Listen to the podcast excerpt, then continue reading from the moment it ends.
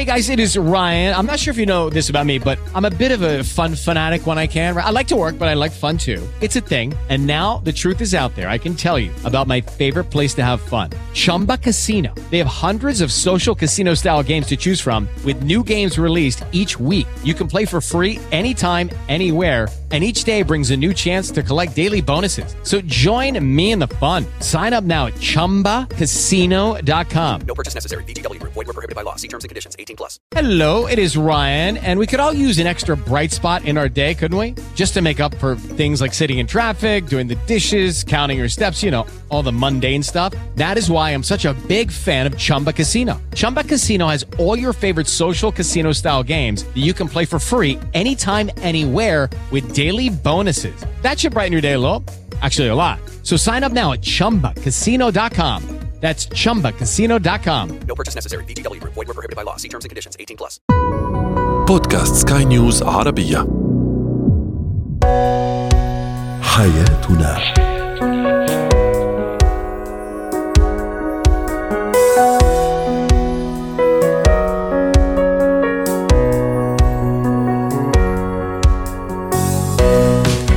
مستمعينا الكرام، أهلا بكم معنا إلى حياتنا، فضاؤكم اليومي الذي يعنى بشؤون الأسرة وباقي الشؤون الحياتية الأخرى، والذي يمكنكم الاستماع إليه عبر منصة سكاي نيوز أرابيا دوت كوم سلاش بودكاست وباقي منصات سكاي نيوز عربية الأخرى. شاركونا عبر رقم الواتساب صفر صفر تسعة سبعة واحد خمسة ستة واحد ثمانية ثمانية ستة اثنان اثنان ثلاثة. معي أنا أمال شابة. اليوم نتحدث عن الشريك الذكي، زوجة كانت أم زوجا. أيضا تسألنا ما هو ومن هو الأب المثالي والأم المثالية، أولا في نظر نفسيهما، ثم نظر الأبناء ونظر المجتمع، وأخيرا هل أنت من الأشخاص الذين يعانون من التسويف أو المماطلة؟ سنتعرف على بعض النصائح للتخلص من التسويف. هو وهي. الذكاء من أهم الصفات التي يجب أن يتحلى بها الإنسان الإنسان عفوا وبما أنه اليوم حديثنا عن الزوج والزوجة، حاولنا أيضا نتساءل عن الذكاء في الحياة الزوجية، تحديدا الزوجة الذكي والزوجة الذكية، كيف يتصرفان حتى يفهم كل واحد منهما الآخر ليتخطيا الظروف الصعبة وأيضا لإيجاد الحلول المناسبة. رحبوا معي بلانا أصأص، الاستشارية النفسية والأسرية. سعد أوقاتك أستاذة لانا. نسمع كثير ولك مثلا هذه زوجة ذكية أو زوجتي ذكية أو, أو العكس أو زوج ذكي. ما يعني هون بالذكاء؟ من هي الزوجة الذكية ومن هو الزوج الذكي؟ نعم، آه بالمبدأ هون لما نحكي عن الذكاء بالعلاقات بنكون عم نحكي غالبا عن ذكاء آه عاطفي وذكاء انفعالي، آه ومن الأشخاص عادة بيكونوا آه عندهم ميل أكثر إنه يتصرفوا بطريقة فيها حماس، فيها بوزيتيفيتي، فيها إيجابية مع الشريك الآخر، وبيكونوا عم بيخلوا العلاقة يغلب عليها الطابع الإيجابي وطابع الحب وطابع التفهم.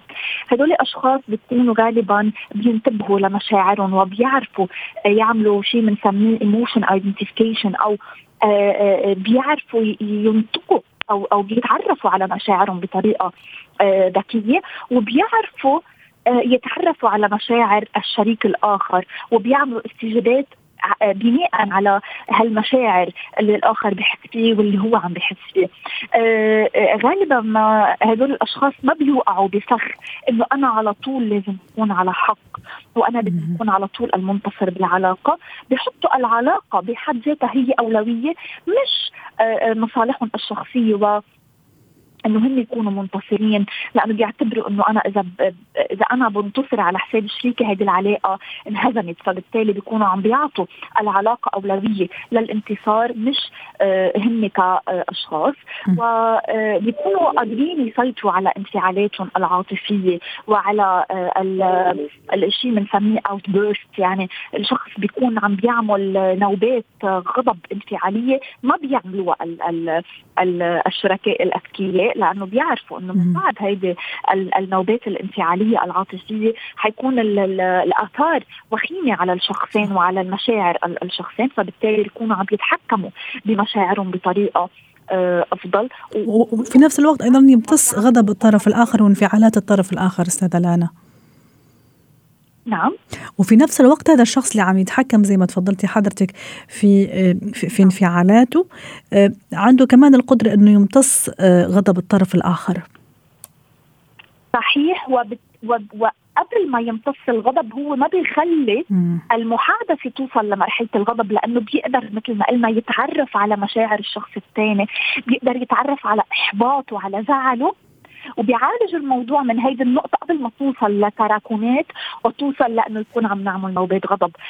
فبالتالي كتير مهم أنه يكون في عنا ذكاء انفعالي وذكاء عاطفي، لأنه بنتجنب تراكمات وبنتجنب مشاكل وبنتجنب شيء من يعني بصير الشريك بيعبي بقلبه وبيكون أفكار سلبية متراكمة، وعلى هذا الأساس بصير في فتور بالعلاقة وبصير في مشاكل وبصير في نوبات غضب. جميل.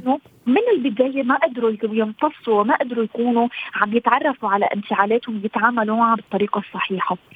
سيدة لنا، هل أيضا موضوع الثقة، احنا قبل شوي كنا نحكي تحت الهواء على موضوع الثقة، هل موضوع الثقة كمان هو جانب من, من جوانب الذكاء في هذا العلاقة؟ بمعنى إذا أنا أعطيته الانطباع، وطبعا وأكيد أنه أنا واثقة فيك، أو أنا نفس الشيء بالنسبة لك كزوج أعطيتها الثقة الكاملة، هل هذا كمان في نوع من الذكاء في الحقيقة؟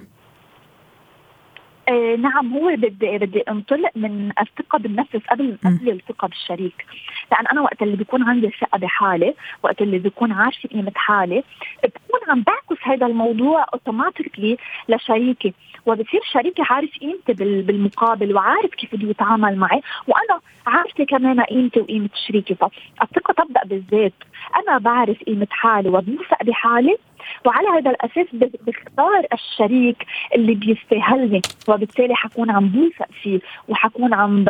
عم بعرف كيف أتصرف معه، وحكون على ثقة أنه هو عارف كيف بده يتصرف معي. فموضوع الثقة جدا مهم، بس برأيي يبدأ بالثقة بالنفس، ويبدأ بتعزيز التقدير الذات عند الشخص. جميل. وهذا الشيء ينعكس حتما على علاقاتنا. التخلص من الروتين كمان، هل تشوفيه شكل من أشكال الذكاء سواء بالنسبة للزوجة أو الزوج؟ صحيح صحيح طبعا، لأن هون بنحكي عن عن التعرف عن المشاعر، بنرجع لهذه النقطة، لأن أنا بصير بعرف إنه أنا هلأ مشاعري عم تفتر، مشاعري عم بتصير باردة، شريكي يمكن عم بيعمل تصرفات معينة عم تنظر بخطر معين، فبالتالي أنا بستلحق الأمور وبنقذ حالي وبنقذ شريكي وبنقذ العلاقة بطريقة إني أكسر الروتين، إني أعمل مفاجأة، إني أظهر ظهرة يمكن صرنا زمان مش مش رايحين، إني روح على محل بذكرنا بمشاعر مشاعر حلوة بمشاعر إيجابية، وبفيق عنا مشاعر الشغف. فطبعا كسر الروتين هو شيء أساسي بالعلاقة لحتى يضلنا نحافظ على هالمشاعر المتأهدة، لأن هذا شيء كتير كتير مهم بعلاقتنا، إنه نكون عم نحافظ على الحب والشغف وكسر الجمود بالعلاقة. صحيح. شكرا لك سيدة لنا قصص، الاستشارية النفسية الأسرية، ضيفتنا العزيزة من بيروت. زينة الحياة. من هو الأب المثالي والأم المثالية؟ أولا بنظر نفسيهما، ثم أبنائهم، ثم المجتمع. الحديث عن هذا الموضوع رحبوا معي بدكتورة هبة شركس، الخبيرة التربوية، ضيفتنا من أبو ظبي. دكتورة هبة، أحيانا مصطلح الأم المثالية أو الأب المثالي شوية مصطلح يعني مثالي وسحري إذا إذا حد ما، وكأنه يظهر هذا الشخص وكأنه يمتلك قدرات خارقة جدا، مزيج من الهدوء والحيوية في نفس الوقت، حكمة وتفاني، خليط كذا من من من أشياء أحيانا صعب جدا إنه أن نوفق بيناتها، وفي النهاية نحن بشر، عرفت كيف؟ فمشان هيك اليوم سألنا من هو الأب المثالي ومن هي الأم المثالية. أول شيء في نظر نفسهم، لأنه في كثير جلد للذات، لأني أنا ما عم أعمل شيء معين مثلا مع أطفالي، ما عم أجلس معهم مثلا وقت كافي أجلد ذاتي، بالنسبة لي أنا أم غير مثالية، أو العكس صحيح أنا أم مثالية لأني عم قضي كل وقتي عم أضحي أتفانى. فمشان هيك اليوم حابين نضع مصطلح المثالية في الميزان. طيب، هو احنا ممكن نستبدل مصطلح المثالية بال بالحقيقية، بان انا اكون انسان حقيقي، ان انا اكون عندي فضول تربوي.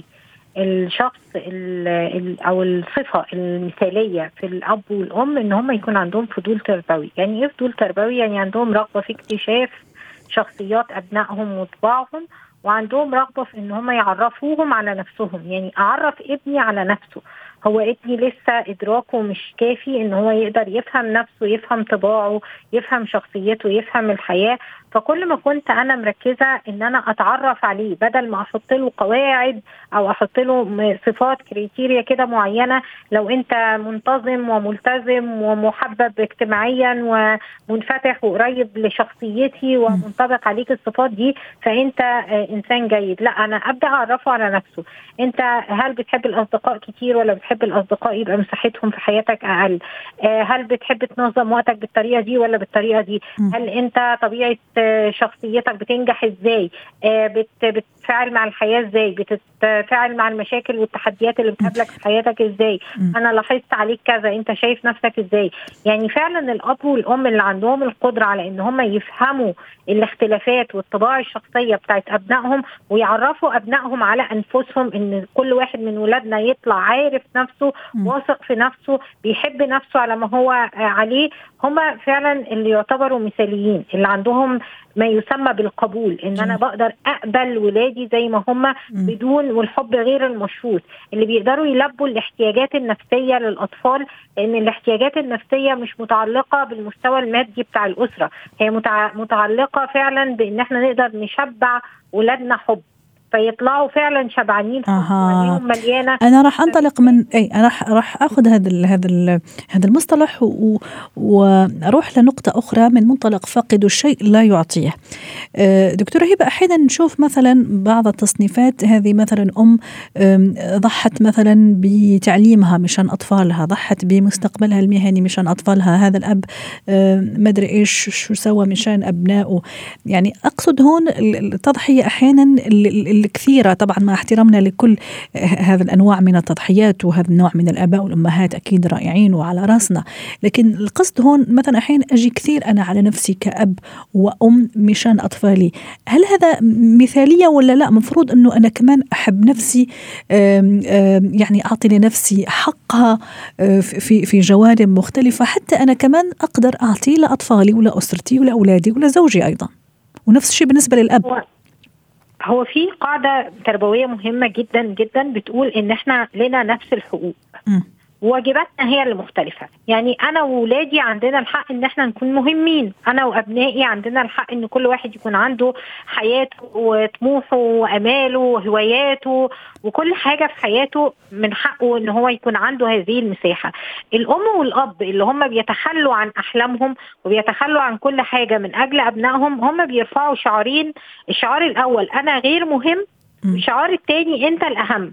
فهو بيفضل الإنسان ده ممكن يبقى بعد كده حاسس بالأحقية وحاسس إن بالاستحقاق أكتر من الطبيعي. يعني متخيل إن كل الناس المفروض تضحي من أجله، كل الناس المفروض تتنازل علشان هو يعمل الحاجة اللي في دماغه، ده مش طبيعة الحياة.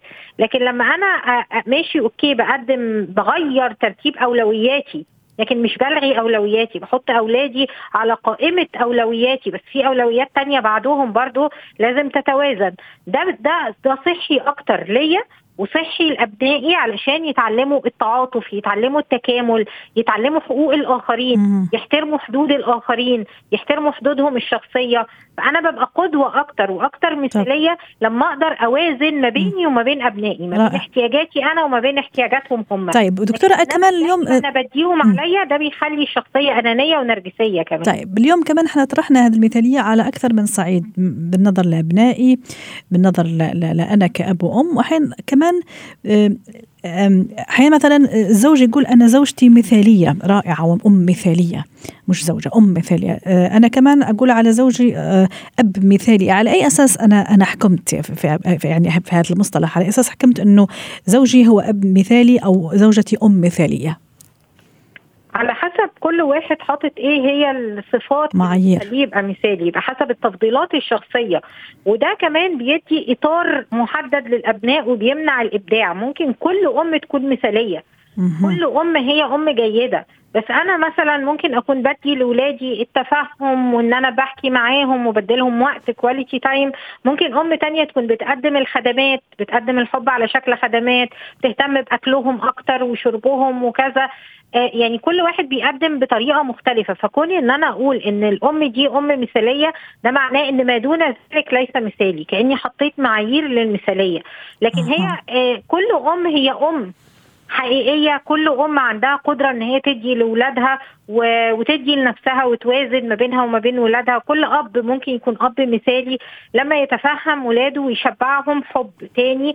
لما إحنا بنكون فعلا قادرين نفهم الولاد وعندنا الفضول المعرفي وبنشبعهم حب وبنعلمهم يوزنوا ما بينهم وما بين أهلهم وبنعلمهم الحدود والحقوق والواجبات، ده كده أفضل شيء ممكن نديه لولادنا. رائع. شكرا لك دكتورة هبة شركس، الخبيرة التربوية، ضيفتنا العزيزة من أبو ظبي. مهارات الحياة. هل أنت من الأشخاص الذين يؤجلون عمل اليوم إلى الغد؟ هل أنت من الأشخاص الذين يعانون من التسويف؟ سنتعرف على الأسباب ربما التي تدفع البعض للتسويف، للمماطلة في القيام بمهام معينة، وثم التعرف أيضا على طرق للتخلص منها طبعا إذا حابين نتخلص منها. للحديث عن هذا الموضوع رحبوا معي برزان كيلاني، مدربة مهارات حياة، ضيفتنا من عمان. يسعد أوقاتك أستاذة رزان. لماذا شخص مثلا يحب يعني يسوف أو يأجل عمل اليوم إلى الغد ويحب يخليه لآخر لحظة، ورغم أنه عنده الوقت أنه ممكن كان ينجزها؟ ورغم هيك نعم أحيانا في ناس يخلوا لآخر لحظة ينجزوها على أكمل وجه، في ناس لا للأسف ما ينجزوها على أكمل وجه. سؤالنا والمدخل اليوم لموضوعنا، لماذا البعض يعني يقع فخ لهذا التسويف؟ نعم، هلا لو منقارن الإنسان ببقية مخلوقات الله نجد أنه فقط الإنسان قادر على التسويف، وهو اللي عنده هذا الخطأ السلوكي خلينا نسميه.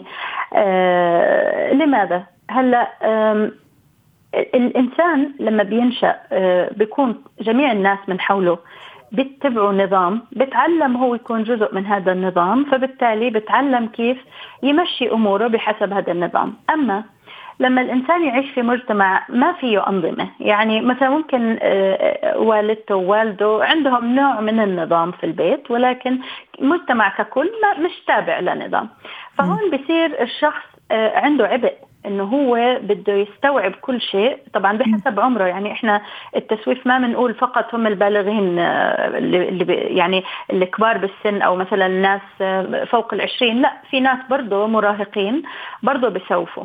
صح، أو يمكن حتى شريحة كبيرة منهم المراهقين، أحيانا نكاية في الأب الأم، أحيانا شوية كسل، أحيانا لفت انتباه، يعني آه هذا ممكن يعني نعطيهم شو شوية أعذار بالنظر لممكن المرحلة اللي عم يعدوا منها، لكن هذا لا يمنع أنه نشجعهم حتى لا يكونوا مستقبلا أشخاص آه مماطلين وأشخاص عندهم هذا التسويف. طيب أستاذ آه رزان، إذا حبيت أنا أتخلص فعلا من هالمشكلة، خاصة إذا عملت لي آه مشاكل في العمل مع الأصدقاء في علاقاتي الاجتماعية، كيف ممكن أتخلص من هذا التسويف؟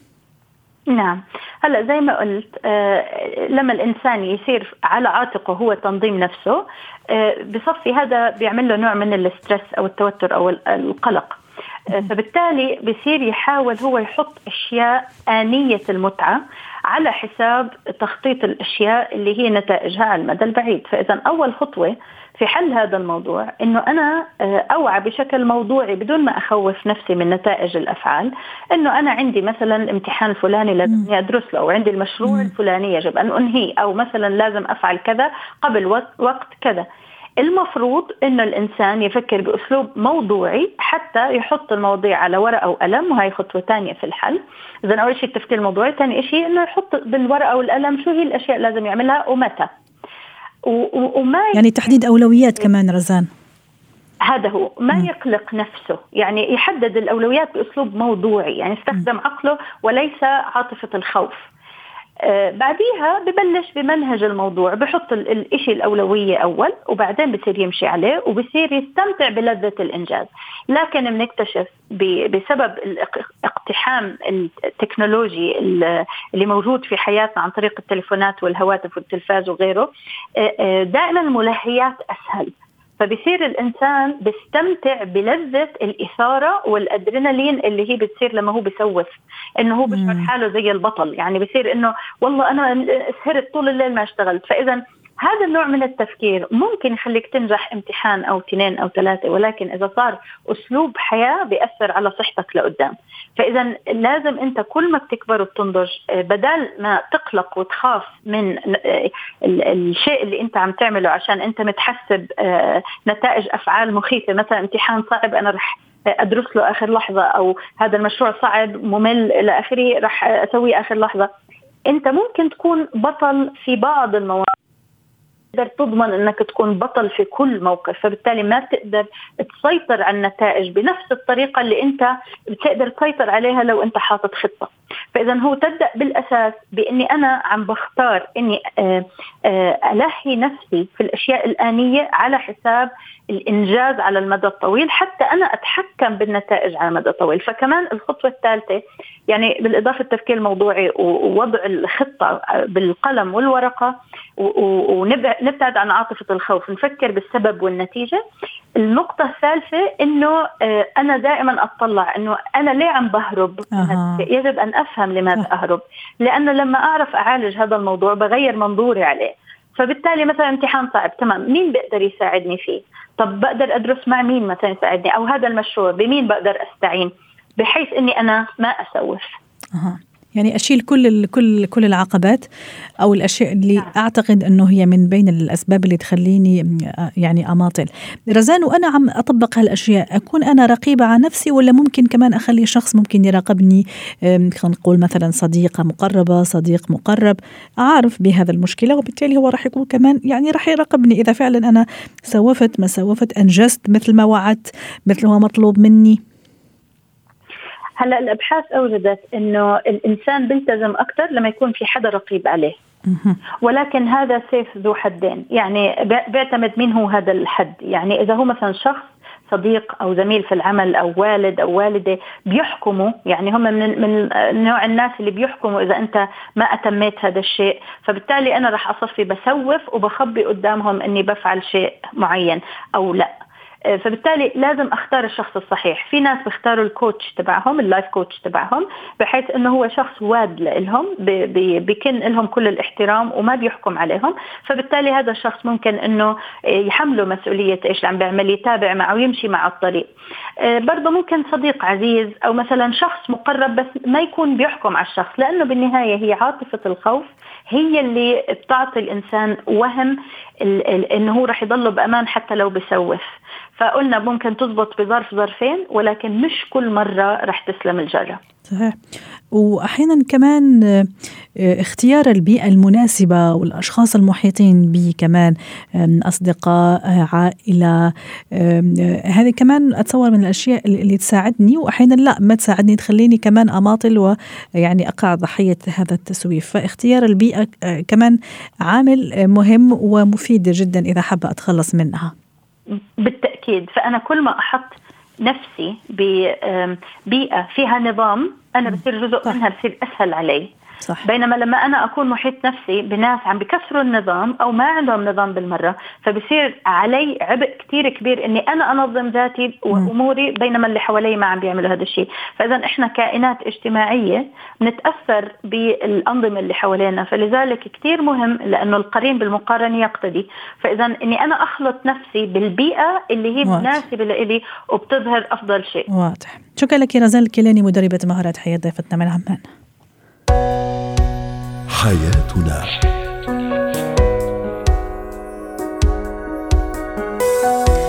هذا حلقة اليوم من حياتنا، وشكرا لكم وإلى اللقاء.